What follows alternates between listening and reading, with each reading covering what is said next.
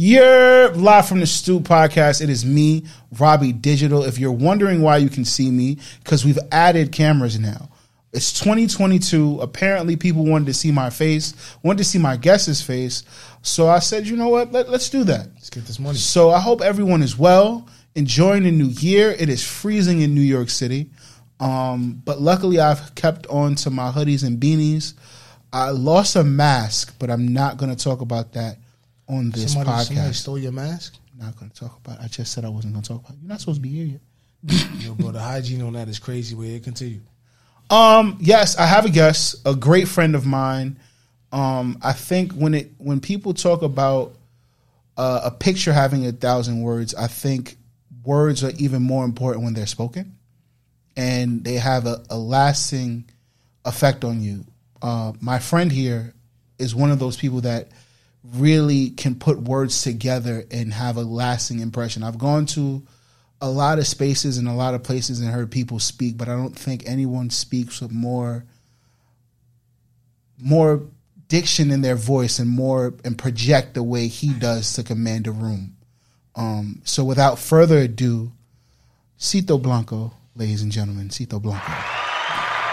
Yeah, man. Thank you for that, man. You gonna, you gonna let me cry, man.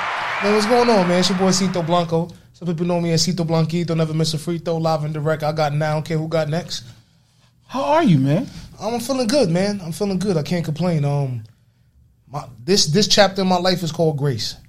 Oh man, isn't it beautiful? It's beautiful. It's beautiful. So right now, I'm not even. I'm not even thinking about the food. I ain't seasoning the chicken. Ain't no finger licking. I'm just right now. I'm just getting right with God and, and making sure I say my grace before I, before I get the food. Yo, thirties is like that though. It is. It is. Like it's beautiful It is. how much grace you allow yourself to have in your thirties. That's a fact. um, how much more you cherish certain things, emotions that you didn't have or didn't want to tap into in your twenties, just bleed out in your thirties. Yeah, hundred percent. It's like um, to me, it's like I feel like your twenties is a bunch of ad libs, and thirties is like making sure you got the right verse. Okay, You know, um, just in the sense of like ad libs is more just kind of like you react to life. You react to what the world is giving you. Now it's more like I'm more building what I'm going to give to the world. I've always said that your twenties are you digging, right? You don't necessarily know what you need, but you're just picking up a whole bunch of tools. When you get to your thirties, though, Yeah, your 30s is now you look at all the tools that you've collected mm-hmm. and now you figure out what you need to build Yeah. and you have the tools to build them so you've picked up a hammer you've picked up a drill you've picked up you know a screwdriver you've picked up like like a saw like all of these things in your 20s you don't know what you're doing because you don't really have any direction yeah. You don't have no viewpoint of it. Now you're just like, and then one day you're like, you know what? I actually like know how to do this. I can build something. Yeah. like I have a That's a skill set that I've I've acquired in a, in a ten year process to pretty much handle myself for anything I need to do. Mm-hmm. No. and you learn how to pivot. That's a fact.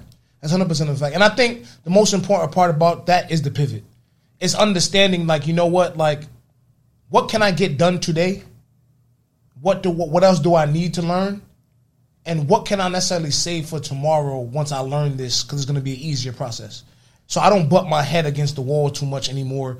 Like I try to go, I try to go with certain flows. And if I make a risk, I try to make sure it's calculated. Like I'm not just out here jumping out the window no more. Like like no funny. I open up the window and see there's a mattress down there, and then I'll jump out.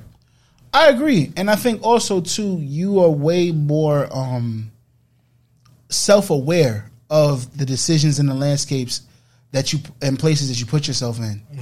Like, um, it's crazy how like I'll get on the bus, and what used to not bother me bothers me now. Like I get on the bus, I'm like, I don't know if I want to sit in the back of the bus. Like I'm like like Okay, I'm, I'm getting to that point where I'm not in the front because I'm not too old. Okay. I'm like in the middle because I feel like that's where I'm at. Like I'm like this is a good space. So you feel like you're not you're not Rosa Parks. Um, and it's, no, I'm not like I'm not like the kids who's like mad rowdy in the back of the bus now. Like I'm past that. Like in my 20s, I can go to the back of the bus and be fine and be comfortable. You see what I'm saying? Because I'm like, yo, it's whatever. So you don't Like, want to be around the rowdy no more. Yeah, I'll smack the shit out of one of these kids. You one of them stages is kind of like yo, yo, yo, no rap before twelve. Like you like, you know what I'm saying? Like, like I need, like, like I need the, I need the right frequency. I need my tea. I need to make sure that like I'm at the right space before I attack my day type energy. Like, Yeah, like I, I, you. I, replaced white sugar with brown sugar. Like I'm, I'm there now. Like, like I'm, I'm way more you cautious. should have been on Brown Sugars the day that Sanaa Lathan was was talking to Dre at Hot 97. This is true with the "Do you like me?" Yes or no, or maybe very, very prolific. Mm-hmm. I, but what I mean is like it's just I love this space that I'm I'm in, Mm-hmm. and and the the way we've been moving, and I think for you it's kind of been that way too now. Okay. because All I think all right. I That's think a- I think that's an interesting place to be. At It an interesting place to be. I feel like um, before metaverse was created, um, the pandemic was metaverse. It's a different world. Like Yeah. I feel like I feel like your age is like my age in the pandemic doesn't count. it's kind of like that's a parentheses. Like it's like two It's like a years. blip. It's a blip. It's like two. It's an ast- It's, an asterisk. It's It's the uh, asterisk. it's the Thanos asterisk. snap. Yeah, because it just doesn't. It, it feels like it doesn't apply. I feel like it's a different life to a certain extent. But then I also think about like the accomplishments that you've made to that point as well. So you know, if we we do go back a little bit, tell me what was your childhood like when you were growing up? What did a, a, a regular Saturday look like? honestly, okay, a regular Saturday growing up looked like two things. Either my mom is playing like Buju Banton and Bob Marley, she's cleaning the house up. Me and my brother about to go play basketball with the Wiz kids at um Sousa right there. Then after that, we might go to my um my bro Jamal Damon's house, play a little Dreamcast. Um, you know, What was you playing on the Dreamcast? Dreamcast, honestly, because we was like Jamaican. Um, we would play the 2K. This is like this is like Iverson on the cover 2K. Okay. Um, we'll play Madden.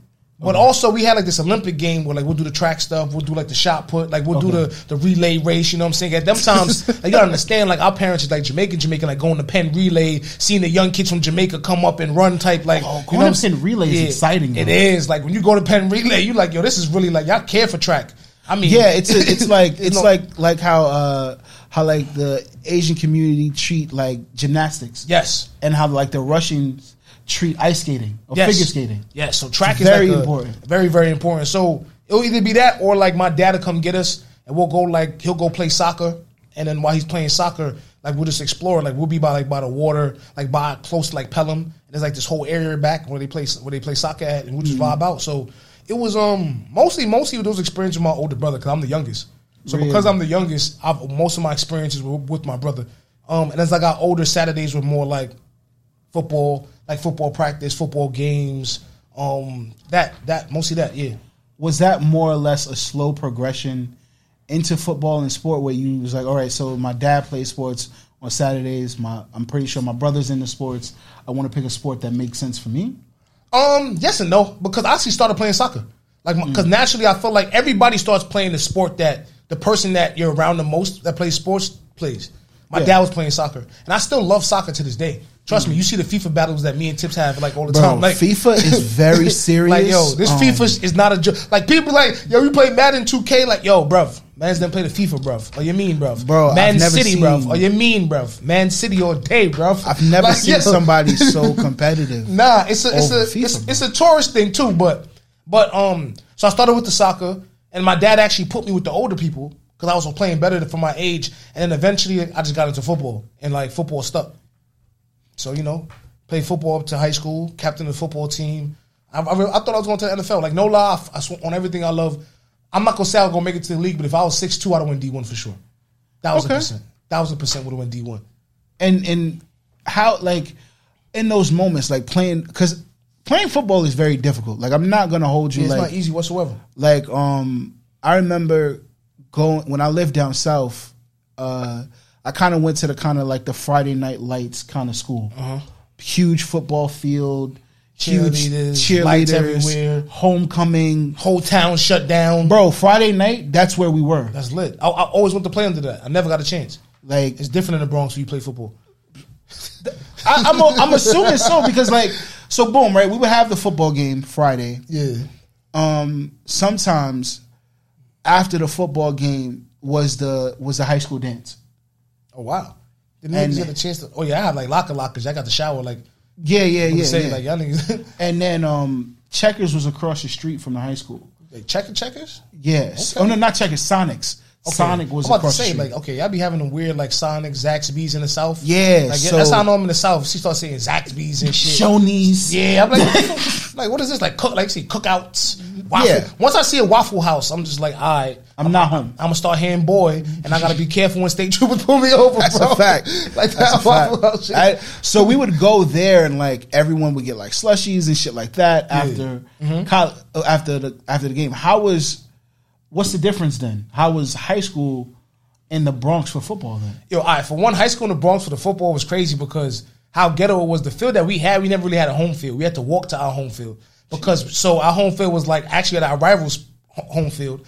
They'll let us use it. So then we'd have to walk ten blocks literally in our like football gear from our school to their school. So literally as you walking through the block, like imagine like Third Ave, Grand Concourse, like fiends, like people drunk from the night before, like a bunch of like a bunch of That was a war zone. OD, a bunch of little them little the little deli trucks that only got two donuts left because they about to pack up because the morning crowd is gone. And like you see a bunch of like yo just like crackheads and like a bunch of like drunks like on the corner like yeah let's go! Woo! And, and like we sitting here doing all this whose house is this? What time is it game time! Walking down the block. walking down the block bro. And you gotta understand bro and it got ghetto too because like then you got the parents that's coming from the project building like no you didn't eat no breakfast so you got players in a full blown like jersey on cleats. Some niggas got the chancletas because you want to mess your cleats up depending if you had the screw on. because I mean, cleats are not easy to come by. Yeah, they not. Cause back so then you got niggas that some niggas is clapping on the hitting the pads, other niggas eating bacon, egg, and cheese because their mom just gave it to them. They ain't eat no breakfast. The coach, some coaches is walking with us, other coaches can't walk with us because you know the coach used to be from the hood, so some of them got beef still in the spots that we at. You know what I'm Coach saying? like, yo, I'm gonna meet y'all at the game. Yo, I'm gonna tell a crazy story. Like, yo, no funny. It was like, yo, one of my, one of my, one of my, one of my. Cause I was the captain. I was the captain. I was a sophomore year. I'm looking for my DN. Like, I'm like, where the fuck is my DN at? So I'm sitting there looking at. it. So my coach and my dean were both missing. So I'm sitting here wondering where these niggas is at, bro. 20 minutes into the whole goddamn practice, bro. We come back out. I see both these niggas. These niggas look like they lit up like a kite, bro. And niggas just, yo, we get in the huddle, everything's cool. Nigga like, yo, bro, I just got high with coach. I'm like, that's cat, nigga. He's like, yo, I look at this nigga. That nigga was floating. I was just like, yo, bro, what is wrong with y'all? Like, we was really in the hood. Like, like I'm talking about our coaches used to pull up in the building like, yo, that's your teacher, bro. Yo, like, yo, what's that? What's, what's up with that? And I'm like, yo, coach, you're not dead ass right now. You're not doing that. Yo, hollering at players' moms. Like, it was ghetto, bro. It was ghetto. Oh, not the your your your son needs a male role Yo, model. role model in your life. It was ghetto, bro. Yo, it was ghetto. that's It nuts. was so deep. Matter of fact, since we took it, hold on. That's some wire shit. It's some wire shit, bro. And I ain't gonna hold you. I, I, had, I had I had niggas that was you know selling on the team. You know what I'm saying? You had niggas that you had niggas that I ain't gonna lie. They used to walk around with that thing too because they never it was gonna get caught at. Like you know what I'm saying? I ain't gonna lie. I got jumped on the football field one time too, bro. I had a, I, had, I got jumped. I got jumped by um because I was talking crazy. I should be like, man, your mom da da da. And nigga, yo, my dick, nigga, fuck out of here. Like, yo, I used to be talking wild, crazy, like, and I'm like, you ain't doing nothing. So then, like, yo, no allows a bunch. It was in Washington Heights. To be Spanish niggas, bro. They started speaking Spanish. Yo, bro, no lie. They started beating me up on the field. I'm like, yo, ref. I'm like, ref. I'm like, ref. So then, yo, I'm sitting there tight. My coach is like, calm down. It's okay. It's all right. Yo, it happens. Da da da. And I was like, nah. One of them niggas really kicked me in my rib, bro. Yo, game was over, bro. We had to do all that slapping hand shit, bro. Smack that nigga hand away. Nigga looked at me. I say, yo, what? Yo, bro, took my helmet off, bro. Took my pads off. I was like, yo, let's square up, bro. And like the crazy part about it is my mom and my sister was there. And like I was bugging. Like it's funny because my man was talking about on Facebook the other day. I end up like taking my shit if I'm running at these niggas. I'm like, yo, what's up? So then one of my coaches started talking crazy, their coach. And then they started getting crazy too. So security was there trying to block it. And then my mom just grabbed me. Like on some real, just like only like her mom could do. She just grabbed me. fuck she is said, wrong with you? You're not do this. What you mean? You're not going. Yo, Maria's just saw. Like she just started getting mad, Jamaican on me. And I'm like, yo, Molly, jump. I said, all right. I said, for you. I said, for you. Cool. I chilled out. And then like everything else calmed down. But everybody's getting rowdy. Like, you know what I'm saying? Even the crackheads and shit that we used to, cause they used to watch the game on the side. They was getting lit too. Like, yo, bro, it was crazy, bro. So, it was crazy, so bro. Was I. I guess it's a different feeling than like on some like remember the Titans, like you know the, Yo, bro, the city, it- the little of that, town football team. None of that, bro. You- like the report, instead of reporters, y'all had crackheads. Now and, the crack, and the crackheads was Yo, like, I ain't gonna lie to you. We started getting like the, the reporters at the end, like my senior year, because I went to a, I didn't know much. Like the tough part is, I went to one of the most prominent um junior junior football leagues in this whole um, whole city. Like my team, the Bandits, like we won championships, everything. My entire team went to Kennedy, and Kennedy is arguably one of the best football programs in the Bronx. So then, but I lost contact with them. So I made varsity my first year. So the school I went to was trash. Sorry, it was trash. But I was one of the best players. So I should have been with them. So my, when my JV team played their team, I knew the whole team, and they smacked our team. And I'm sitting there chopping up with them. They're like, yo, bro, what happened, bro? Like, cause this is before like real phone days and all that on social Yeah. media. So I lost contact with them. I should have went to Kennedy. Yo, the, don't lie. The coach name was Alex Vega at the time. He used to come to me like, yo, transfer. But I wasn't trying to take three buses to go to school, bro. I- yo, three buses to go to school was crazy.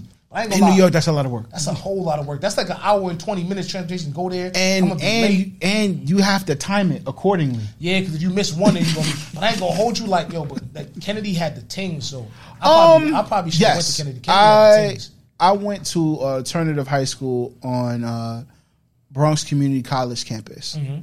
in University Heights. So I had to go through pretty much everybody who got kicked out of a high school Yeah. went to my high school. Okay, so y'all was And- delinquents. Yeah, totally, totally. Like That was the B side. we didn't even we didn't even call our teachers by their last name. We called them by their first name. Okay, that's crazy. They had Like- teachers that was trying to fuck students.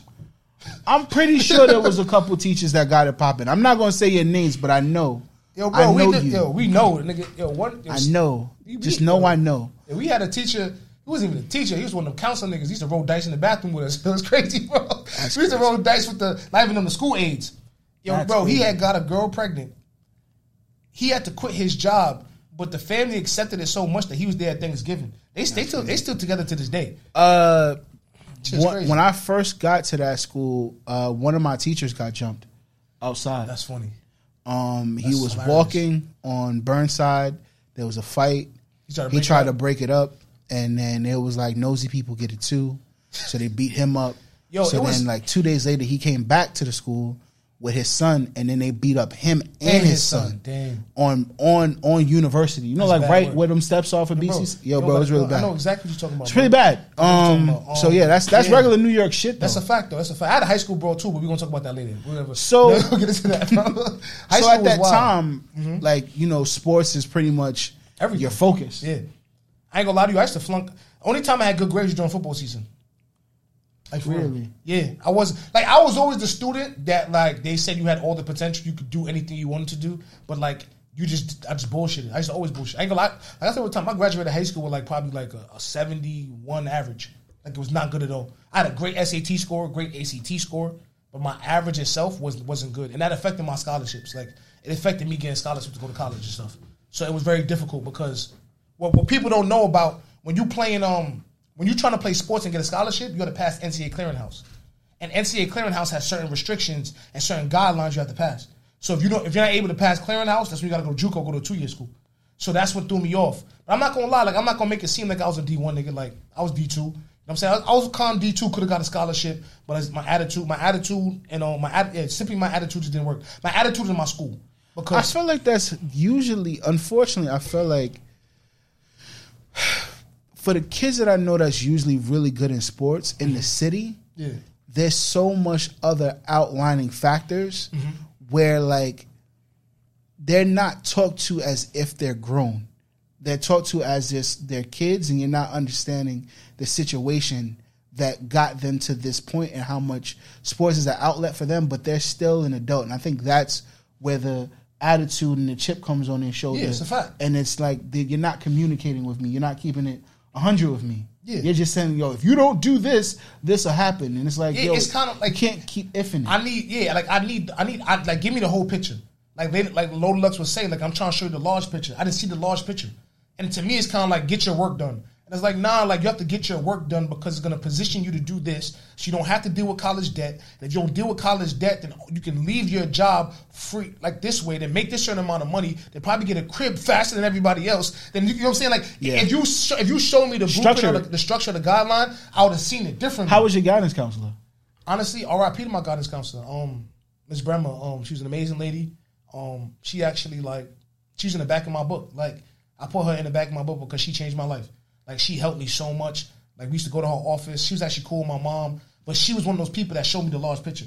She's one of those people that was just like, you're too smart, too talented, and as a black man in this world, you need to make sure that you that you you take your shot. because if you don't take your shot, there may not be another shot for you to have. And she used to be so adamant about that. And as time went on, um, like I went to school, did certain things, played football, ended up quitting football. It was very emotional for me because like for so long, it's kind of like that whole like you're supposed to make it to the league and you're supposed to do this and do that.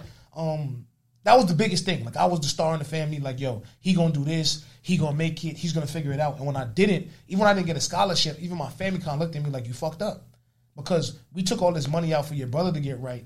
We thought you was getting a scholarship, and because you didn't get a scholarship, we don't qualify for EOP. Now you just gotta figure it out. Yo, son. like you just gotta figure it out, bro. like, like don't get me wrong. Like Nah, my family you- held it yo, down bro, the way they can, but it gets to that you just gotta figure it out. My pops told me he didn't. He was like, "Yo, uh, when you fill out the FAFSA forms, you don't know me." like he was bro. dead serious. Like you, you don't know me, and I'm like, "Yo, you can't." I, I definitely, but I understand what you mean because my guidance counselor wasn't as helpful as I needed her to be. Mm-hmm. Uh, to be transparent, like Most of them aren't, to be honest. she was like, you know, be we the high school is on Bronx Community College campus. You can just go to Bronx Community.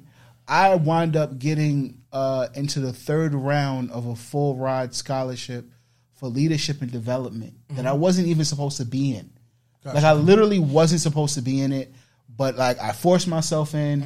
I beat everybody else at the candidates that they had nominated, and it came down to grades and shit, and just didn't happen the way it was supposed to happen. But I remember like being really pissed with her, like, "Yo, fam, like, you didn't even like, what's good with you?" So I understand that. I You know what's tough So when you have a good guidance counselor, you can see how how well students do. The thing about it is that most guidance counselors or teachers don't know what type of time it is in these schools. Like like you said about the Friday night lights and all that. Like you're going to school in, in New York City or Los Angeles and some of these big cities, we have a different experience. Totally. Like in most of these towns and countries and part of the country, like the same people you go to school with is the people that you see at the supermarket, is the same people that, that your parents like they work with each other or the mm-hmm. pharmacists and the dentists and all of that. Like we don't have that type of community. Like, yo, you gotta a lot of us going to schools and hoods that places that we might have beefing or our man's got beefing or to a po- I remember at one point like even in middle school like I had to get off the bus at a certain point and walk because anybody that came from that bus became an issue.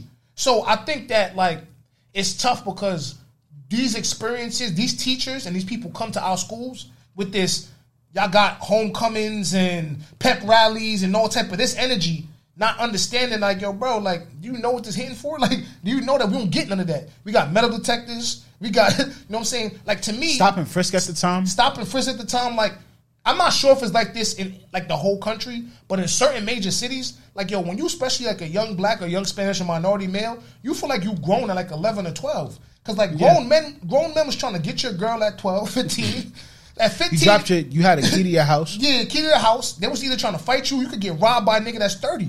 Like, so you going through all of this while still trying to play sports, keep your grades up. It's a it's a lot. Bro, a lot. I got It's robbed. I got robbed, and this is gonna sound crazy. I got robbed in, in kindergarten. Yo, that's crazy. What for the PSP? So nah. So, I- um, yo, also, I'm not trying to laugh. yeah, well, you know, I'm 33, so I'm I not would. trying to laugh at it, but Rob Rob getting robbed is crazy. So boom, right? Like, and I've never. I thought. I think I've never told this story. Uh-huh. But uh, I was in kindergarten. and They used to have like this little. Uh, on, kindergarten, what age is that? That's like seven? nah, that's five. Bro. You was five? A Yeah. nigga robbed you at five? tell you what happened. So um, That's not funny, There's some- that's crazy, bro. So we had this science program that because I was really big into science at that time, Uh-huh. and we would go upstairs from the bottom floor because that was where the kindergarten class was, Yeah. all the way up to like the fourth floor, and that's where they would have the science club. And Yeah. my my mom was really proud of me that I was like into that. One day we're going down the steps, me and the the kid who was both in the class, Uh-huh. and some kids that were in the school that didn't go to our school and like they started like pushing and beating us up in the hallway. At five? yeah. Yo. so um i wound up running running to get the teacher. The kid came back. He was traumatized. We were both traumatized. They called the cops. We wound up had to go through the whole building of the school to find the kids like and this How- and how old were they? If you was five, the niggas was seven. Like yo, They had to be probably like ten or eleven, bro. But my school was right next to Webster Projects. That's OD. So like, I understand what you mean. Like, Yeah, think about how five, traumatic that is, bro. Yo, getting robbed at five is kind of like yo, I ain't gonna lie to you. If I got robbed at five, my mom would have came to school with the machete, bro. I ain't gonna Like, my mom's- it was a huge nah, deal. Like, uh, yo, but they couldn't find what happened. Nah, so everybody after that, we got got, escorted. Because you couldn't we had to- prevent. Like in situations like that, you reap the consequences because you couldn't prevent it. Yeah. Like that's the truth of the matter. It's like yo, at five years old, my child should not be experiencing that. And to me, it's like. Don't get me wrong. Like anybody know, like yo, especially sidekick era, first cell phone era, Jim Jim Locker era. Like there was so many thieves in school. Like to me, niggas stole. Like like somebody stealing is common in school. Yeah, somebody like somebody one of your different. locker, da da da. For a nigga to walk up on you and take something off of you in school, and I'm not talking about middle school and high school. That shit happened in high school, outside of high school a lot.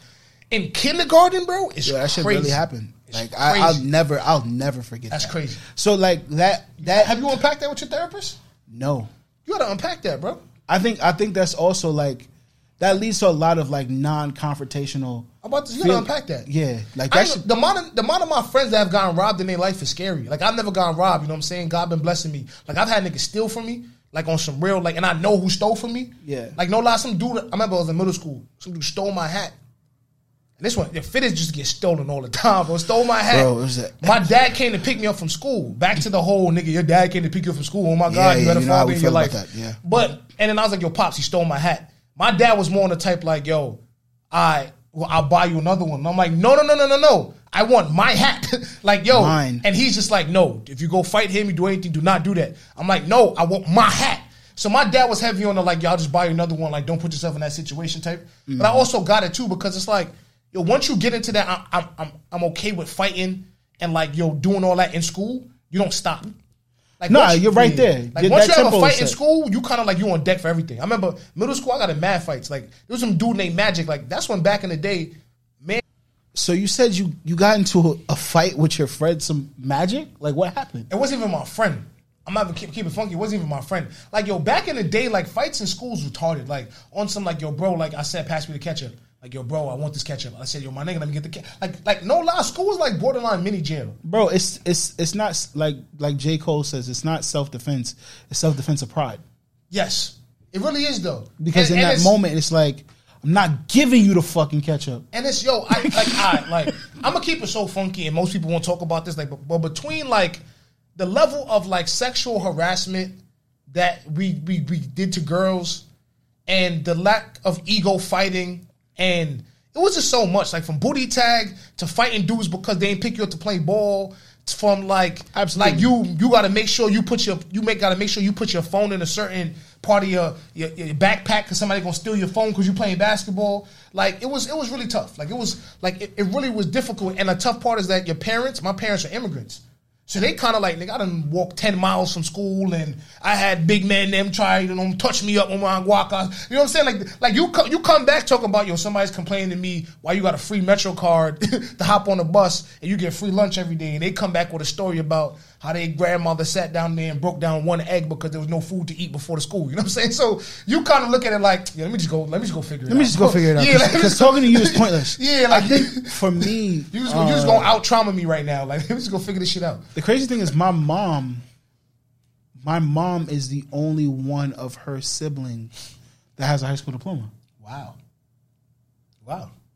Like That's okay. so for us it was always like i was probably i was my cousin my older cousin he had went to college uh like did two years or whatever the case may be but i was the next one of that generation to see like what rob's gonna do Oh, so Like- so if you got hold on, so then so nobody in your family ever got the degree?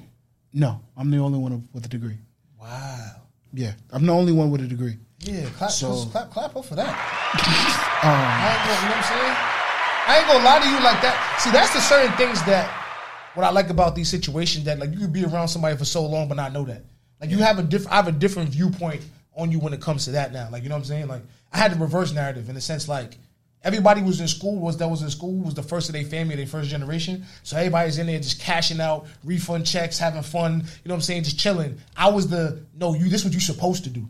Like, Yeah. like my grandma, like almost grandmother, father, older brother, older sister, mother, like everybody got their bachelors. So it was to me, it was more like, nigga, what are you happy about? Nigga, you didn't even finish. Like, like what are you what? I'm, I'm gonna send you some money because you in school. Like this, what you're supposed to do? And the crazy thing is too, like, for my family, it was hard for them to process that. So like, You got your bachelor's? I have my associates. I didn't even get the chance. Hey, two two count. It, uh, Jace, like, I, I got kicked out of my house when I went to go apply for my bachelor's. So like, Damn, my bro. my, Listen. I was in the middle of like, get finishing up my associates, and my aunt was just like, "Nah, I'm not with it." Like, and I was like, "Yo, I'm I'm working two jobs. I'm in school. Think she was I'm trying to figure it out." I think she just was a part of a generation where she didn't get it. She was just like, "Well, you buy sneakers and you do this," and I'm like, "Yo, bro, I make nothing between books and the little fifty dollars I have in change left. Like, I don't have How anything many sneakers was you bringing home? I was working at Nike at the time. So I had I had like I wasn't buying mad shoes, but like I was outside, like so it wasn't I was doing what regular because there's a difference between and you could probably get tested. Well, you went away to school. I did both. There's a difference between going away to school and being going to school in the city. Okay, it's true. Like it's a very it's a very different feeling. Yeah. So like Because a lot of your a lot of your bad decisions of like trying to figure out life, when you open up that door, they still see it. When like when you go away to school, your parents only know shit is bad based on the tone of your voice. like Yeah. like you call up and they be like, you all right? Like nah, they be like nah, I'm good. They be like nah, your shit went high. What's wrong? Like you know what I'm saying? Or my sister would be like, I'll be calling her. She be like, nah, you called me. You all right? Like you know what I'm saying? Like there's certain patterns when you're away at school. They they could tell something's wrong. When you go home, it's like it's like that coming home. They just look at you like they could just smell outside on you like there's something wrong. What's wrong? Or like why you Yeah. walking home with a bag? Like I remember that whole hiding stuff because I'm bringing it home shit. Like Bro, yeah, hiding son. sneakers in the back because uh, by the And it stairs wasn't and shit. It wasn't because the transition, right? Because you Mm-hmm. you're still in a space where you you you're an adult, but not really. Girls are still looking at you. You're still trying to look girls, Mm-hmm. look at girls. So in in the city, you still have to keep up with the city. yeah, When you're away to school, everybody's poor. yeah, Everybody's struggling. yeah. So like Yo, when poor is not. Yo, I ain't gonna lie to you. so if you was a nigga in in at far, if you went away to school and you was a nigga who had dominoes, nigga, you were up. nigga, dominoes. This nigga said dominoes. Yo, what? Nigga, dominoes was fancy. This nigga's crazy, bro. like, yo, bro, the way niggas used to trade off the oodles and noodles like it was jail, bro. Like, yo, I ain't gonna hold you. One of my man's got a care package from home, like, it's like, I swear to God, it was like in the Wu Tang series. When, when, when son said, yo, we finally got the key to, to Park Hill, bro. Like, everybody came through. He was just like, yo, bro, listen, you got two packs of the Frosted Flakes. We got some oodle noodles. We got some Pringles, bro. We gotta space this shit out. Cause what happens in the first is when you first get the kid package, you go 80, like, nigga, I'm eating three cereals tonight, nigga. Like it's lit. I, and I ain't gonna lie to you, I had the Foreman grill, bro. Break it, yo, my Big RA man My things. RA used to hate me. I used to go to Walmart, get the chicken breast. I had the Foreman grill. I had the um the sweet hickory barbecue sauce with the with the with the with the um potato buns. Yo, bro, I was in the I was in the room like, yo, what's up? Yo, who want a burger, man? Like, yo, I was selling them things. Now it was, but it's a it's a it's a different space, and I and I get what you're saying. Like college was a college was a whole whole different space. Where did you wind up going away? Um, I ended up going to uh, my first school was Morrisville State College, and I remember when the day I got accepted there, my sister said, "You're going there for one to two years, and you're getting the fuck out." and I was just like, "Yo, what you mean?" Like, cause no lie, at that time that was one of the only schools that I know I could go there and play football. I lost my scholarship. Um, another incident. I threw my helmet at my coach. It was crazy. Temper shit.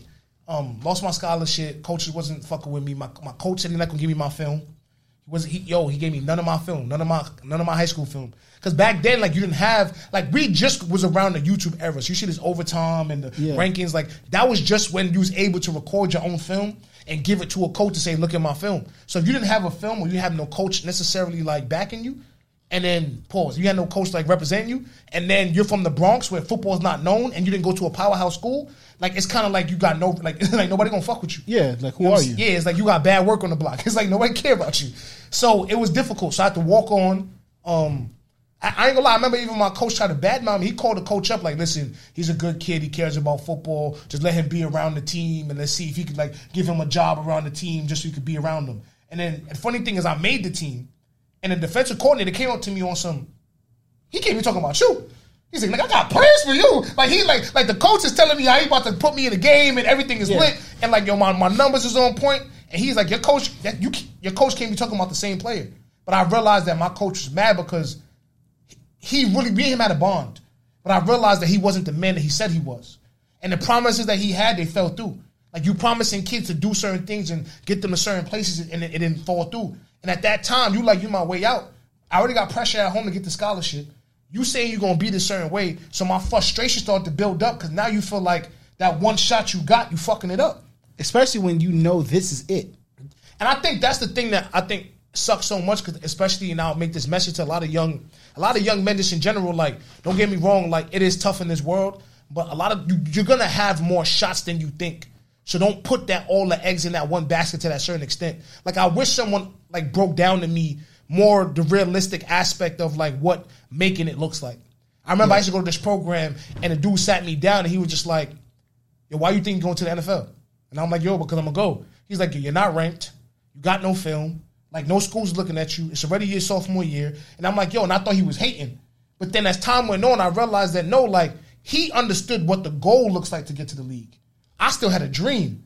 Like I'm still thinking like, yo, I'm gonna just do all of this and then one day somebody's gonna see me. When you look at it, it's the same thing with the NBA, the same thing with the NFL. Like almost 95% of the people that are drafted have known each other from middle school. they on they in the same AAU circuit, the same Under Armour, uh, Under Armour seven on seven, the same Nike. Like it's not just you being talented. That shit's a formula. It's the way that the it's like life is formulas. It's the way that the land works. It's the way that the world works. And I think that so many times, as when you're younger and you're trying to figure it out, you think people are trying to crush your dreams. When really and truly, don't get me wrong, there's some hating ass niggas out there. Oh, that's a fact. But there are certain people that are also trying to show you that there's a formula to this. So if you don't understand or follow the particular formula, then it's going to be very difficult to get there. Not saying it's impossible, but it's going to be very difficult. I mean, look at uh, what I think Dwight Howard was a walk on. No, I think Dwight Howard went straight out of high school. But but like he had some time. I'm like I figured I thought it was him, but there's a couple players that like walk on and Not, I'll say basketball players really walk on and make it. Football players have had a history of walking on because you get four years, you get a chance. Yeah. Most basketball players one year in you out. Like I'm gonna keep it funky with you. If anybody goes to ESPN.com and look up the top 100 for say 2020, 2028, like in four or five years, the same hundred people, like 85 percent of the 2028 draft in the NBA is gonna be on that list already right now. So I'm not I'm not trying to sit here and deprive any kid that's not on that list. But I'm simply just saying like you got to understand what the formula is. Like it's a system to this shit. So once I once and I and, and it broke my heart. Like football broke my heart. Like after football and I and I, and I literally I remember I ended up quitting the team my second year. But it was in the middle of the training camp. I realized I didn't love it no more. But as a like ego once again, I couldn't quit in the middle of camp because niggas quit in the middle of camp because they were weak. Because football is hell week. Like you running two a days, you Yeah. like so. I was just like, I literally told myself like I'm done, but I'm literally gonna get to the last day of camp when this shit is all over, and then walk to the coach and look him straight in the eye and say, "Yo, coach, I don't love it no more." And that's what I did.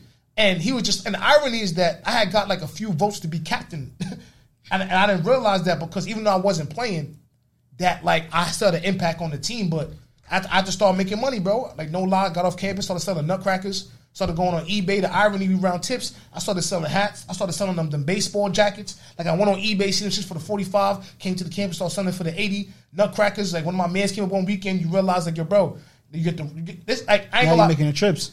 Nah, I wasn't even making the trips, nigga, to go to the liquor store, right? But it's the cheat code.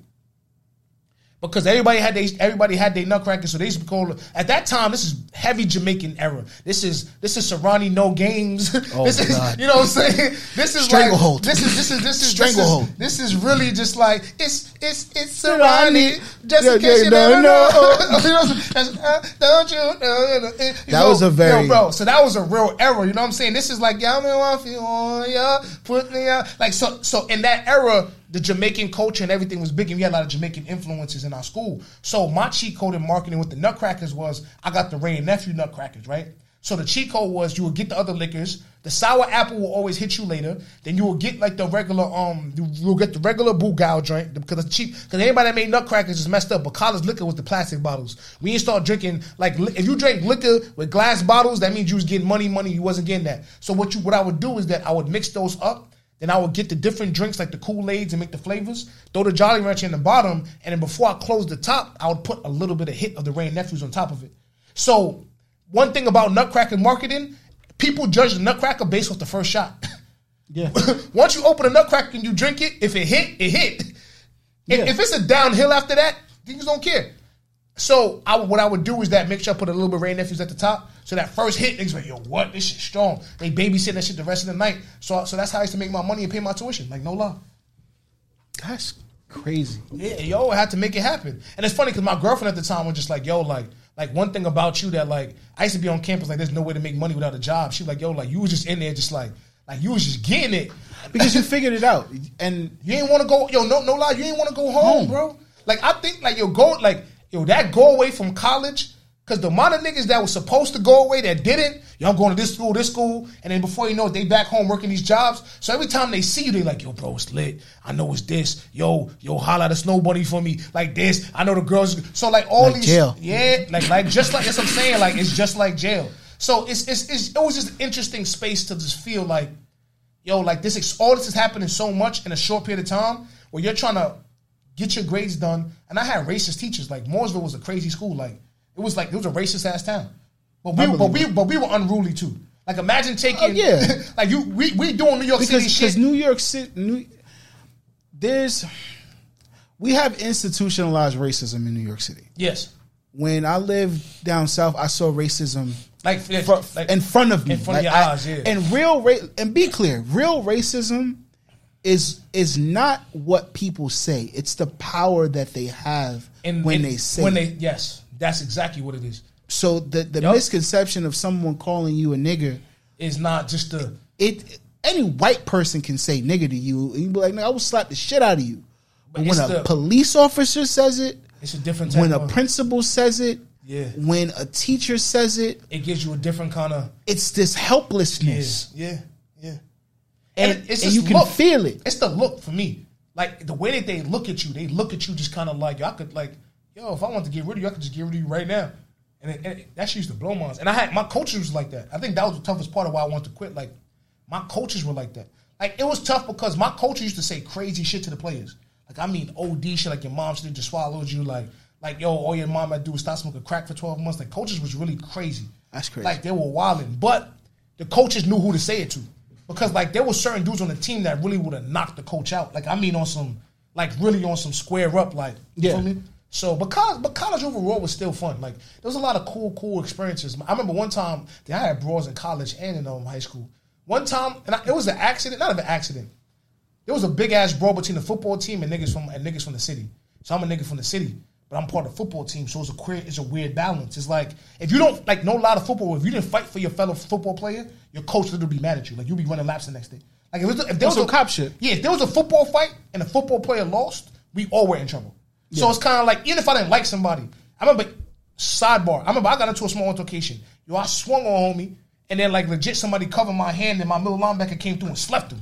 And he was just like, "Yo, Appleton, like I'm not going to practice tomorrow." And coach be like, "Yo, why? like yo, like hey, job is done, man." like, and he just walked away because it's kind of like yo, we all had to. It was literally like everybody had to have each other's back. But in this other altercation, yo, some dude's about to cut some dude face open. I mean, like like niggas like that for some reason like dudes in the South Bronx and Brooklyn that was fascinated with this whole like like Cutting jail shit like cutting niggas shit like and I'm like where did blade come from like yo I'm like what type of old school Spanish like like big pun listen terror squad Uh, shit you with on my son Peoples from uh, from Shaft. yeah, like people's like keep in touch type shit. Yo, bro, the nigga, no lie. So I'm sitting there. The crazy part about it is homies on my football team. I didn't really know him like that. But the other dude, I'm not gonna say his name. Like, yo, he legit just said like this. Like he like he brought like I ain't gonna lie, he's fighting, fighting, fighting. Homie took him uptown. Whoop, bam, dropped him. Took him uptown again. Whoop, dropped him. So then he legit after that, he picks up his face and holds his face like this. And out of nowhere, he just did some and took it out his hand. And he's like literally about to cut his face. And I just grab his hand like, nah, you wildin', bro. and then he tries again, like, nah, you wildin', bro. But I also understood in that moment, like, that's like we cool enough that you're not like we not gonna have to get into it. But it's also to a space where it's kind of like, yo, bro, I'm not gonna let you do that. Like, also, it's like I know him, so I don't want you to cut his face, but I know you, and I'm not like at the end of the day, nobody came to school to get their face cut open, bro. And you didn't come to school to cut somebody's face open. Like, that's just not what we here for. The next day, his girl came up to me like, yo, thank you. Like, even though like he's mad, like, thank you. He kept walking around talking about Captain, save him, Captain, save him. Why you out here saving these hoes? I'm like, And yo, it bro. was it was like you knew in this moment this ruins your life. Yeah, Like I- you I can think- have a squabble. Squabbles are fine. That's that's human, but It is human, but I you shouldn't make a decision that's going to alter your life the rest of your life. And I, the irony is that for for some reason, and I, I probably equate this to my parents and my family, that like I always knew the severity of the consequences of a moment in the moment, like my entire life. Like there never was a like my, my sister at the time. I I was always stupid, never ignorant. I always knew what was better, but did something else. I never was in a situation where I didn't know what was better. So even when it came time to like niggas moving work, flipping, scamming, all those things, I always knew that like yo, that wasn't for me because it's just like the consequences of it. Like I'm just doing this to be flawed. Like I never was, I never had the story like I gotta be outside so my mom can eat or I gotta go help my mom pay this rent. Like that never was my story. So because of that, I just took that and I, and I just tried to build upon what my parents have built upon. Like I'm second generation entrepreneur. Like I'm second generation creative or third generation creative. Like I understand those things. Like my dad has taught me what it is to like pay to, to be your own man and have your own business. And my fathers have signed thousands of dollars over to checks to me to pay me to do something to work in his business. So with those, I always had this balance of understanding what family is, um, what, what the black dollar is, but also being tapped into sports, but being tapped into like the streets. So like it was interesting. Like I'll never say I was a hood nigga, but I'm a street nigga. Like I knew enough. Like I knew just enough. So football ends. Yeah. Where does poetry pick up? Yo, the irony is that um, yo, football ends. I go to school. I get my associates. I come back home. I start working. Um, it's crazy because I said this shit in the project. I was like, yo, um, I blew I blew a bag because post post college depression made me feel inferior. Um, like yo, uh, I, I had this blue, I had this blue Jaguar. Buttercream interior, had the wood grain, had some tin, had some tins, but they was clean though. And then like that car kept messing up on me, blew mad money on it. Um, but I was going through it. I was just going through it, and then my man's died. The irony is, you went to go see his grave today. R.I.P. to Steve O.D. He passed away on New Year's, and um, I was going through life. I mean, ups and downs. Like I mean, drugging bad, like drinking lean, popping pills, smoking weed. I'm just chilling on the block all day. Like my block days were more in my like 20s, my 20s in between college because in between going to get my bachelor's because like life just got crazy. That's when it yo, it's it's um life gets harder when you put a goal in front of yourself. Yes, it does. It like does. Like does. like I know niggas that coasted through their whole time of getting their bachelors and their associates. But my friends who said who made the decision to change their lives, life instantly got harder the moment you say, "Hey, you know what? I think I'm gonna think I'm gonna do something great." Yeah, no, hundred percent, a thousand percent. But I feel like it's the universe tests you to see how bad that you really, really want that shit. And, and like to me, that's my viewpoint on it. So, um, I'm going through it. I'm, just bad. I'm wilding. I'm in this toxic ass relationship. Um, and my man passes away. So literally, I'm in the hospital because my mom, like my mom has always had like just regular. I'm not saying it's sad that it's regular um Caribbean parentship, but the high blood pressure, the diabetes, all the curry goat and oxtail and all that shit. The salt, the sodium is too much. So I'm in the hospital with her the night before, and I'm starting to develop to that age where my sister is like, yo, I always have to deal with this because I was the, she was the oldest. Yeah. Like now you have to have the reality of no, your parents are are human. Your parents have issues. Your parents, like, that was the first time me realizing all of this. Like, the diet, like, I knew about it, but the extent of them pricking them and the blood pressure and your blood sugar and, like, learning all these things. So I'm there, and my sister's like, I can't come right now. My brother's away. So I'm dealing with my mom, and the next day is my bro's funeral. And I'm sitting here like, yo, if I don't say anything, it's going to bother me, but I don't know what to say. And in that moment, I felt like when he passed away, we wasn't on our best terms, and that hurt me. It did hurt. So I felt like I had to say something. So I'm sitting there literally writing up something while I'm crying. And um, the next day we get there, they call up all the friends that want to say anything, and everybody speaking, everybody speaking, everybody speaking. And they're like, does anybody have anything else to say? And I'm there. And I'm just like, yo, bro, you just got to do it. So then I go, I read what was off my phone, and everybody was just like amening and like applauding, and then like just the emotions of it was just a lot. And um, it's from that day it felt like therapy.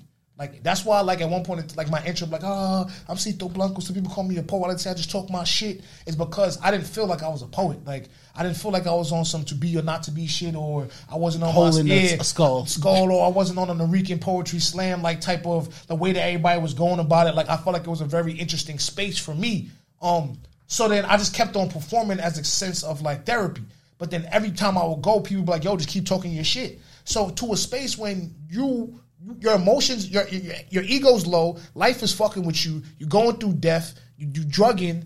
Um, you just having like so much is happening. When somebody applauds you for anything, It's a moment. it's a moment. So eventually, you kind of like, you know, I'm gonna just keep doing this shit because whatever it is, the universe is showing me love for this. So as time goes on, I just keep on doing it, and like it just like people's like, oh, I want to do this show, do this show, let's do this show, and it just kept on going from show to show to show to building on it. And as time went on, I eventually go to the Nuyorican Poetry Cafe. Um, I learned from one of my mentors, Job Poetic. Um, he's an OG in the poetry game. I used to just sit there and learn. Like I mean, going Wednesday nights, like losing, because the process to go to the Nuyorican Poetry Cafe is that every Wednesday night you have to be number one on Wednesday night to get a chance to slam on Friday night. And the Friday night is the heavy hitters. That's when the shit's packed out. All the um the writers and the colleges and the, the people that come from overseas and they write wait online like it's a packed house. Like a Friday night the Nuyorican Poetry Cafe. If anybody's been there, like that shit is lit. Like it's it's a zoo. You got to move people out the way just to get to the stage. Like you get off the stage, people's paying you tips that you selling out on books. Like it's an amazing feeling. So I'm going through this gauntlet Wednesday night, Wednesday night, Wednesday night. I'm gonna do like 30 Wednesday nights, and I'm just like y'all can't break through. I just couldn't break through. And like my, my thing is that I wasn't gonna change my style. I wasn't gonna because there's a certain specific way people like to hear poetry. Yeah. I came off as like more of a battle rap, battle battle rap, loudy kind of rowdy way, and people didn't necessarily been receptive to that. But to me, that was genuinely how I felt when I was on the block. I'm around my niggas, and this is how we speak. Like when I was on that football field, this is how we speak. When you in an argument on the block or you rolling dice, it's like fuck out of here. This is how we speak. So I'm not gonna change my diction based on my environment for y'all, because the words that I'm saying and this pain I'm expressing is coming this from this this place. So I need y'all to digest this the way I'm saying it because it matters just as much as what I'm saying. So it that molded me to stay, and I started to change a little bit. And then and then when I started to change, I was losing more. And then eventually I said, Nah, I'm not doing that. So eventually I get to Friday night. I start killing Friday nights. I'm eventually about to make the um about to make the Nor- the poetry team. Then I go, I go to the finals a couple times. I end up losing. Nuyorican poetry team, they go to Carabana, bro. They go to they go to Trinidad Tobago. They go slam out there, all expenses paid for. Like so, this is like big time type shit. Like to a point, they take the top four. I end up being fifth. you know what I'm saying? So then, and then that's the BRC team, and then the Nuyorican poetry team. They take the top three. I end up being four. So it was one of those moments I couldn't get over. The irony is the time that it was my time. For the dudes that was that went, I'm not gonna lie, they had more years in it and they they, they studied their craft, their diction was on point. Like I looking back, they deserved it more than me. That's just the truth. By the time my time came and I qualified and I was big homie, COVID hit. Yo, COVID hit. And we're here. and we're here.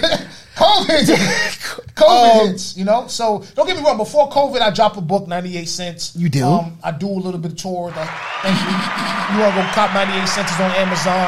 Um, I tour, I hit a couple cities. I tour, I hit a couple cities. I go to Philly. Um, shout out to Maui the writer. Shout out to Kira J. Shout out to Just Mike the poet. I ain't meet Mike at that time yet, but um, I go tour. I, I tour. I go Philly. I go Baltimore. Um, I go. I, did, I did a New York show. I go Philly. I go Baltimore, and then um, I come back home. I drop the book, get a good receptive, make some money, and then I go L.A. I went L.A. Went Baltimore. Went D.C. Went Boston. Then then I, then now I'm on the road a little bit. Then I come back home. Then then we go. I get back on the BRC. I do that. Qualify. COVID hits. Then once COVID hit, we just chilling for for a little bit. You know what I'm saying? Um, I did a lot of writing during COVID, but I didn't drop none of the projects. Then before you know it, tips hits us like, yo, man's just on the road, bro. Let's go on the road, bro. But but you're also forgetting something that happens in that moment though. The pandemic happens. Yeah. Um, we all running around with our friend Tips. Yeah. Uh, shout out to J Tips. Shout out to the whole Savior, Savior worldwide. Um, but you in that moment have a full circle moment too. Yeah. Um, the irony of it, yeah, like as you go back to the um, talking about football, um, all the years that I, I dreamed of like being in the NFL and getting paid by the NFL, um, God threw me a, a aha moment. like, aha. I end up um, I, I put myself in a situation where I post a video while we on the road, and then um, my friend, my friend actually Mouse, actually Mouse helped me with that. shout out to Mouse Shout Jones. out to Mouse Jones. Love Like, Mouse Jones. I love Mouse, so I appreciate that. Like Mouse really helped me with that. He ended up um, plugging me with a lady, and then she plugged me with the NFL, and they were having a program. Because at the time, you got to understand, like as we with the pandemic, I was actually in the streets. I'm protesting. My family's looking at me like, "Yo, like you, like if COVID is crazy." I'm on the streets. I'm, I'm gonna keep it so funky. I'm on the streets, right? And everybody's like, "Yo, you should go say a poem. You should do this." People hate me to like do poems and and all that. And I was more on the energy of like, "Nah, bro. Like, I'm not even trying to speak. Like, I just want to be a soldier right now." Like, I was mad with the cops. Niggas, certain niggas was fighting cops. I seen cops getting beat up on certain corner streets and stuff. And then like they hop like on a bike. So I was more on the field that way. I ain't gonna lie. I was on 42nd Street, and um, we gonna get back to the NFL part. But I was on 42nd Street, and I remember um my son um Dio from Father Stretch My Bands was out there, and no funny shit, I'm squared up with a cop, legit squared up, and he's throwing a little baton shit, and I'm really like I'm not swinging, but you know when you slap boxing, you like Yeah. you looking for the right, and in my head I'm kind of like yo bro, you really about to swing on the cop right now? And like yo, no lie, like he was there. There's some other cop trying to grab me. I just turned around and just booked it, bro. And I was just like, yo, I sat there and looked at myself in the middle of the street with a conscious mind, like, yo, bro, like this whole martyr syndrome can like destroy you. Like this. Oh, yeah, that's a fact. If you want to like. You fighting for the revolution, and Martin Luther King and Malcolm X got arrested. So if you get arrested for it, that means you're really about that life. And I was battling with that during COVID. Like my art, because I feel like, to be honest with you, I feel like I missed the moment um, my art is about empowerment. It's about the revolution. It's about the black dollar, about en- enhancing the melanated people. Don't get me wrong. I talk my shit and have fun when it comes to like lifestyle shit. And I feel like in that moment, that was the time for it.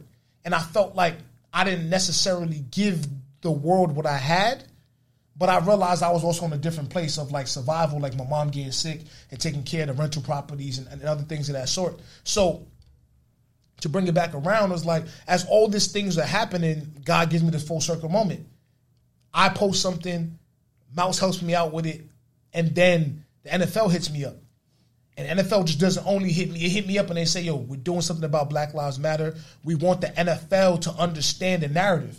Because we understood what the NBA was doing, but we all know the plantation vibes of the NFL is being I mean, uh, you know, the NFL is a Negro fun league. Hundred percent. So, So- we know like the slave mentality and how Yeah. the NFL is viewed and how they view their players. So like literally they hit me up and they said, "Bro, we know it's the NFL, and we know how we're viewed, and we're trying to change that." And as we have our seminars, and we have, and we there was dudes from Howard on there. There was like there was players and coaches and and professors, and everybody was trying to explain the narrative of what's taking place. And they just wanted to have a certain level of spoken word in between that to set the tone and let people feel it. So it was a great opportunity for me, but I think one thing that I love about the opportunity, well, as paying forward, is that they also gave me an opportunity to put on two other people. And in that space of putting two other people, I got to put on two, uh, two others of my friends that end up getting paid by the NFL as well. But I always dreamed of getting a check from the NFL to play football, and that never happened. But I ended up getting a check from the NFL based on my spoken word and poetry, and I felt like it was it was very sentimental for me because I felt like I never forgave myself for how I handled my football career from high school and turning up on my coach, from quitting, from even the position that I played. And a lot of times I just thought, like, did I mess up? Did I make a mistake? Like, was that supposed to be what life was supposed to be? Even if I didn't make it, was I supposed to be a coach? Was I supposed to be that? And when I got that check, my soul was at peace because I knew that what God had in store for me, it wasn't that. That I made the right decision and I'm on the right track. And what He has in store for me is gonna be like plentiful. And when my cup runneth over, like trust me, like we we we freaking skinny dipping in that bitch. I think that that I remember when you posted it on Instagram and you posted it without even opening it. You were just looking at it, Yo, bro. trying to process it, and seeing that shield, seeing the NFL in the corner, and then seeing your name on the envelope. Like, It's tough, bro, because like when checks come in, you don't be seeing logos. You don't Yeah. be seeing certain things. you know what a check look like. Yeah, you feel like it. you can feel it. Like, Hey, you know what the hey, check feel hey, like. you like, uh, that's thin, that thing that's money. the side on the 100%. joints. That's the that was that was the first bing bong, nigga. Like when that check came, you like lit, rip the side, rip the side, open it up. Yeah, check, yeah, I mean. pay me, nigga. Show me the money, you know. Facts. So when I seen it come, pause. I I was like, I was sitting there, and I'm just like, the irony about amazing moments in life, you don't know that they're gonna be amazing until you're in it. and you're you're always by yourself. Yes. And because there's something about that reflection of being by yourself. So literally, I didn't expect it. So when I'm opening it, opening, taking the mail, looking at the mail, when I shit hit my hands, I said, yo. I ain't gonna lie, I cried. Because in that moment, it's like, manifestation is so real. It is. So when you manifested something for so long, and then you gave up on it to a certain extent, but then God gave it to you another way, and it wasn't a crazy amount, but the the value of my the value of faith sur, surplus more than what the check was because it showed me that like yo, God ain't forget about you, but you got to be true to yourself and true to the purpose He gave you. So if you stay true to that, this is gonna come tenfold. And the irony is that, like after that, like after that, I ended up getting two big L's. Like I went for the Remy Martin commercial, I didn't get it. I actually went to the BET. Like I literally, two days after my dad caught a stroke, he's in the hospital, and I'm like, I'm not even gonna go to do this commercial because I do the audition. I do the audition. They stick for BET George Floyd documentary. I do the audition, and I'm like, I'm not even gonna do it. My whole family's in town. They're like, Nah, you gotta go do it. Dad will want you to go do it. So I'm emotional. I go on set, and like the dude is like, Yo, it's amazing to finally meet you. Everybody giving me love. I'm talking about full blown. What's the what's the dude from Houston? The ball headed dude with the grills. Um, Uh, true. What's his name? Um, I forgot. True, true. Huh? Not Uh, the rapper, the rapper. Trae tha Truth. Trae tha Truth. Trae tha Truth was outside. Yeah. Um, I know, like you know, what I'm saying. Um, Black Thought was to be a part of it. So, um, so many people was so a part of this process. So I get there and I'm like, wow, I see all these amazing people, and then they showing me love. I'm talking about full blown, like you, you made it, like you got the ginger ales on the table with all the food snacks. Talk you about the want ginger ales. Very all that. important. It's important. You go upstairs. There's a camera here. There's a camera here. There's a camera on the ceiling. Like How do you feel? Do you want me to check your fit? They give you makeup. Yo, they make up, they wipe all that shit, like wipe me down. You know what I'm saying? You feeling good. So then I do all of that. The person that also is a part of it, like that's one of the bros, and he's just like, "Oh my god, I'm happy you here. Now that you here, I feel more comfortable." Everybody's just showing you love, bro. I kill it. I mean, kill this performance. Like I mean, the way, like the way I killed this performance, I was just like, "Yo, there's no way I'm getting dubbed." Another situation, they hit me up like, "Yo, we're going to LA. What poets you know out there? Poets of your caliber to the extent that can perform how you did." I mean, one take poppy, like yo, did it and that was it. Like it was no, like they were on different angles, but it was like right there, right there. To a point, everybody just sat there like yo, yo, what? Like you know, when you first get on like the set, everybody's kind of like, yeah, yeah, yeah, who this nigga, whatever. yeah. But by the time you leave the set, they like, they not even give you a pound. They shaking your hand. Yeah, like you know what I'm they're, saying? They're, they're, they're coming to process what they just saw. Exactly. And they're starting to realize like, oh, okay, that you're somebody. So that feeling alone just gave me um, reassurance. So happens that legit, um, yo, COVID been tough, man. Um, I I go and like the day before it's about to premiere, I'm like, bet. Dude texts me like, yo, today's about to premiere. It's gonna be amazing. Like, yo, great job. You did such a dope job. Ah, ah. I'm, I'm like, I'm not sure to tell my family yet. Like, a part of me is like, it's this weird thing about, I'm not even to say being a black man, but listen, in life, you hear a lot of no's. And when you be hearing those no's, and it's Nigga. tough because, especially being from New York, sometimes like you'll get a certain amount of no's. And I learned this like in my process. Like sometimes you don't like you don't need certain accolades for you. Sometimes you need the accolades for the people that believe in you. Like sometimes you want the people that You want the that- yes, so the yes, the yes can give them a space to breathe. Give, give them a space to breathe because they believe in you. They've invested in you. They spend time in you. They, they when they go to work, they talk about you. When, when things come up, they process you. They sell they book. To, they sell you. They sell my book to their friends, my merch to their friends. So in that moment, I'm like, yo, mom, I think I'm gonna be on BET tonight. She's like, what? Like she like about to call the whole family. You like, relax. Yeah, like yo, I'm like yo, chill. About to call the whole family, tell everybody, and like I'm just like I went to go get a haircut. I'm like yo, bro, like should I be excited for myself? Like yo, this is a big step, bro. But I'm like nah, keep cool, keep cool. Like stay the process. Like you know what I'm saying, it's a marathon. Trust the process. So I'm sitting there like yo, there's gonna be a big moment. Like yo, first debut on national TV. Like yo, it's gonna be big. Hit dude.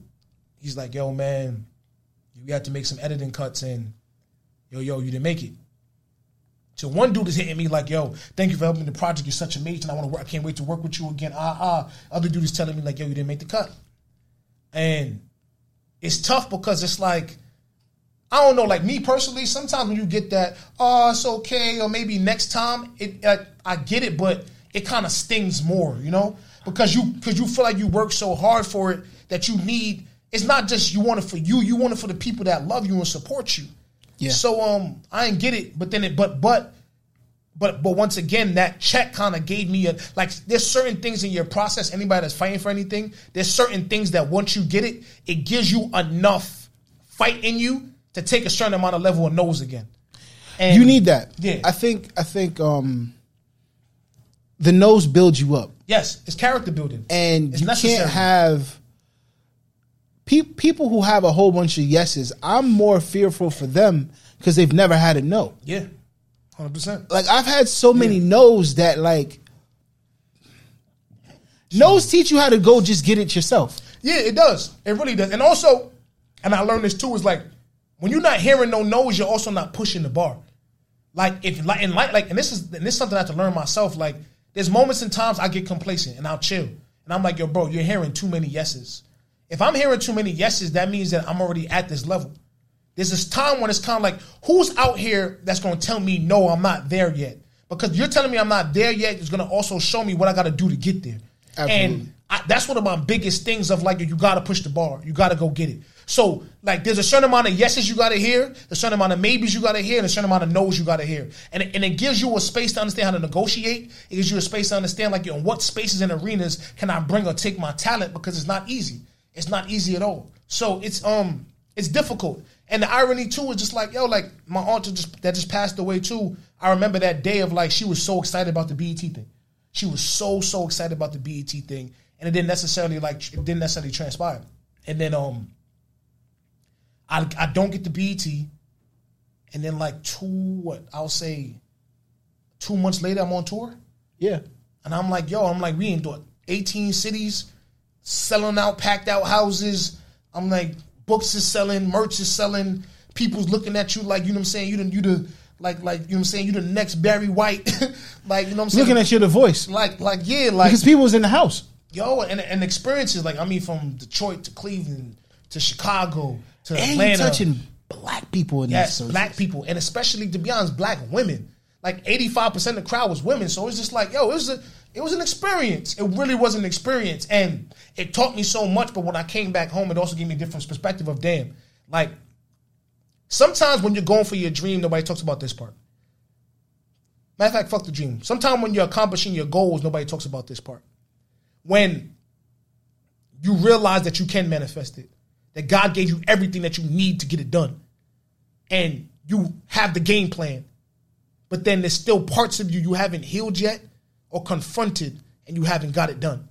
It could be imposter syndrome. It could be um un, not not dealing with your demons. It could be not unpacking certain things. But then it gets to a space within you where you're like, yo, what's stopping me from getting here to here?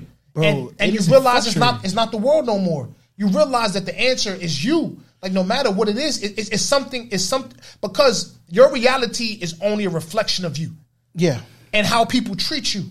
So when you get right, I feel like the world not necessarily it's not about them getting right or wrong. Your lens starts to shift, and you start to see certain people moving fake as moves in the matrix.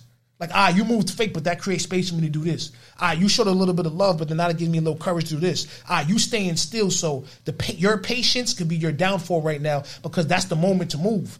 Then somebody else is moving too fast. Now my patience gives me the space to comprehend and see and analyze and then make another move. So to me, it's like the sports reference says it a lot, but the game doesn't slow down The game does slow down. and it slowed down for me. And um, came back home, put on an amazing show at the Bronx Brewery. Like I mean, Shout out to the Bronx Brewery. shout out to the love, Bronx Brewery. Love the Bronx love Brewery. the Bronx Brewery. Amazing show at the Bronx Brewery. And the irony is that my same aunt that was so excited about the BET thing pulled up that night and seen it, and she was just so proud, um, so amazed. It was such an amazing thing, and she was just like, she was just like so proud and just like had so much love in her heart. The irony is like that was the last day that I seen her like really, really alive. And it just kind of like it sticks it sticks with me. You know what I'm saying? COVID is tough. Um, it's hard out here, but um it, it and with that, it is once again like life tests you. But it's like your God is kind of like, what you want me to do with that? Like, like I can't give up now. Like, so, like I like one of the things that like stuck with me too is the last thing that she wore to the hospital was my merch. Like you think like, I can't stop making merch now. I can't like you know what I'm saying? Like I can't like it's it's almost one of those situations where it's just like like like you know what I'm saying? Like I think what was it like um like like like like uh in Stomp the Yard? It's like we gotta keep pushing, we gotta keep going. It's, you know what I'm saying? We almost there. Oh brother. And it's like those things just stick in my head of just like what what what keeps us going. And um I don't know, like it seems like so much testimony and like death and life is around my art, but it, it, it um it's just life. It's just life. But I think that's what what you speak about. I think for creatives, um, it's it's kind of like our origin story. yeah. Um, everyone has an origin story, like something that puts them in the next chapter of their life where they have to move with a certain degree of intent. Yes. um, you know, when you brought that up, I thought about the same kind of thing happened with my aunt. My aunt passed away um, the same year I started podcasting. Like I, 2015, she passed away. 2016, I saw. I saw podcasting, and you know, she never heard any of the, the things that I do now, but um, the conversations that I had with her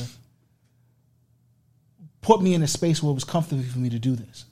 I think for you, for her to see you in your glory, see you in your grace, now you know so much more is riding on that That's a fact. because there's you you cherish the people who are here to see it, Yeah. but you also remember the people who are not here to see it. Yeah, yeah, and and, and also, and I had, and I'm, I had this before, and some, and tour to a certain extent changed it. When you do it, like when you when you have to be great every single night, travel to different cities. Um, you're not eating well. You're probably drinking. You're spending time. You're using your energy in other places that we ain't gonna talk about. We're But definitely not gonna talk about you it know what we're talking about. Um, it, it starts to make you feel like, dang, it's a job. But those moments of like, yo, you don't know when the, the last time somebody's gonna see you perform or somebody's gonna be around you, it makes you look and want to be on that stage. And every time you touch that stage, give everything that you have to your best ability at every time. And and I was on that, and at times you kind of lose it, but I'm back on that. Like every moment, every second, every bar, um, it, it gives you that. And um, also, I because so much happened at Bronx Brewery that made me mad. That I was upset about. I remember. I was heated. And now that night seems so beautiful to me because now I understood what that was. And right now it's like, and it's on a project, and the project is coming soon. It's probably one of the last thoughts we can end with is that like, now I have the grace for my mentions that lacked intention. Yeah, I agree. It's, isn't now? I have the Re- grace. repeat it so people can get that. Now I have the grace for my mentions that lacked intentions.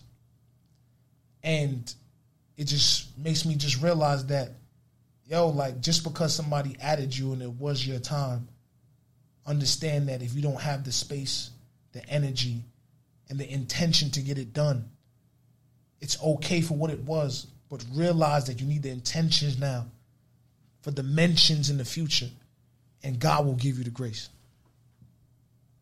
I agree. See, though, it's the top of the year. Yeah.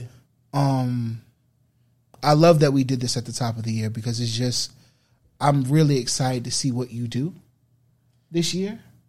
Um, I think too. that you've Me too. put yourself in a space where you're back to being a creative. You're back to being a, boss. Like you know, shout out to the Subway Sound Network, Yeah, voice of the people, voice of the streets. Um, and we're we're creating people's dreams as well Yeah. and it's and and it's so it has to be just as rewarding for you as it is to me to see people excited in their creative space. That's a fact. Again. Um, yeah. To me, this is the ultimate level of paying it forward. Um, I think TD Jakes said it's just like, yo, if the purpose stops with you, then it's too small. And, I can see TDJ saying that. And in that aspect, I've just learned and realized that um, all the times that I'm happy something happened, I was also happy for the other people that it happened for too. So I have no problem like like yo, I'm the dude. Anybody can ask yo, like you need a question, like you want any in the poetry joint, in the art world, and any in anything I can help. If you hit my line and I got the time, I'm gonna pay. I'm gonna give you the gems because I've learned that I can tell you exactly what I've done and like, or I can tell you how people have done it. But doesn't mean you're gonna do it Yeah. and some people gonna get it, and sometimes you just planting the seed, and you're not gonna get it today, but once life waters it, gives you some sunlight, you're gonna have your growth tomorrow. So um, I'm just trying to pay it forward, fulfill my purpose, um, and make the people that believe in me and love me make sure that like they made the right decision with that. Yosito, thank you for pulling up, bro. I, I sure. really appreciate it. Um, tell the good people of the Live from the Stoop podcast where they can find you? Um, you can find me on Instagram, Twitter, TikTok. Everything is Cito Blanko. That's C I T O B L A N K O. Because the K O is like a knockout. Um, so that's C I T O B L A N K O. I said a K O. It's in the description. Don't worry about it. I got you. That's a fact. That's a whole fact. Um, this year we got a lot of things going. A lot of things going. I'm excited. Yeah, Like we, yo, we're, we we made a network this year. that's a fact. last year. We made Like a network. like like we network. we made a network. Like we have a network. That's a fact. A whole network. So, it's so like lit. It's up. I'm very work- happy that we did this. Nah, and it's, I, I promise, like this is just the start. Yo, Hollywood, Hollywood, I'm talking to you. I'll be there soon. Bro, you already know who I am. I'll be I am Robbie soon. Digital. See though, thank you again for coming to the show. I appreciate it. Yo, this is live from the Stoop podcast. You know what I mean? So until next time,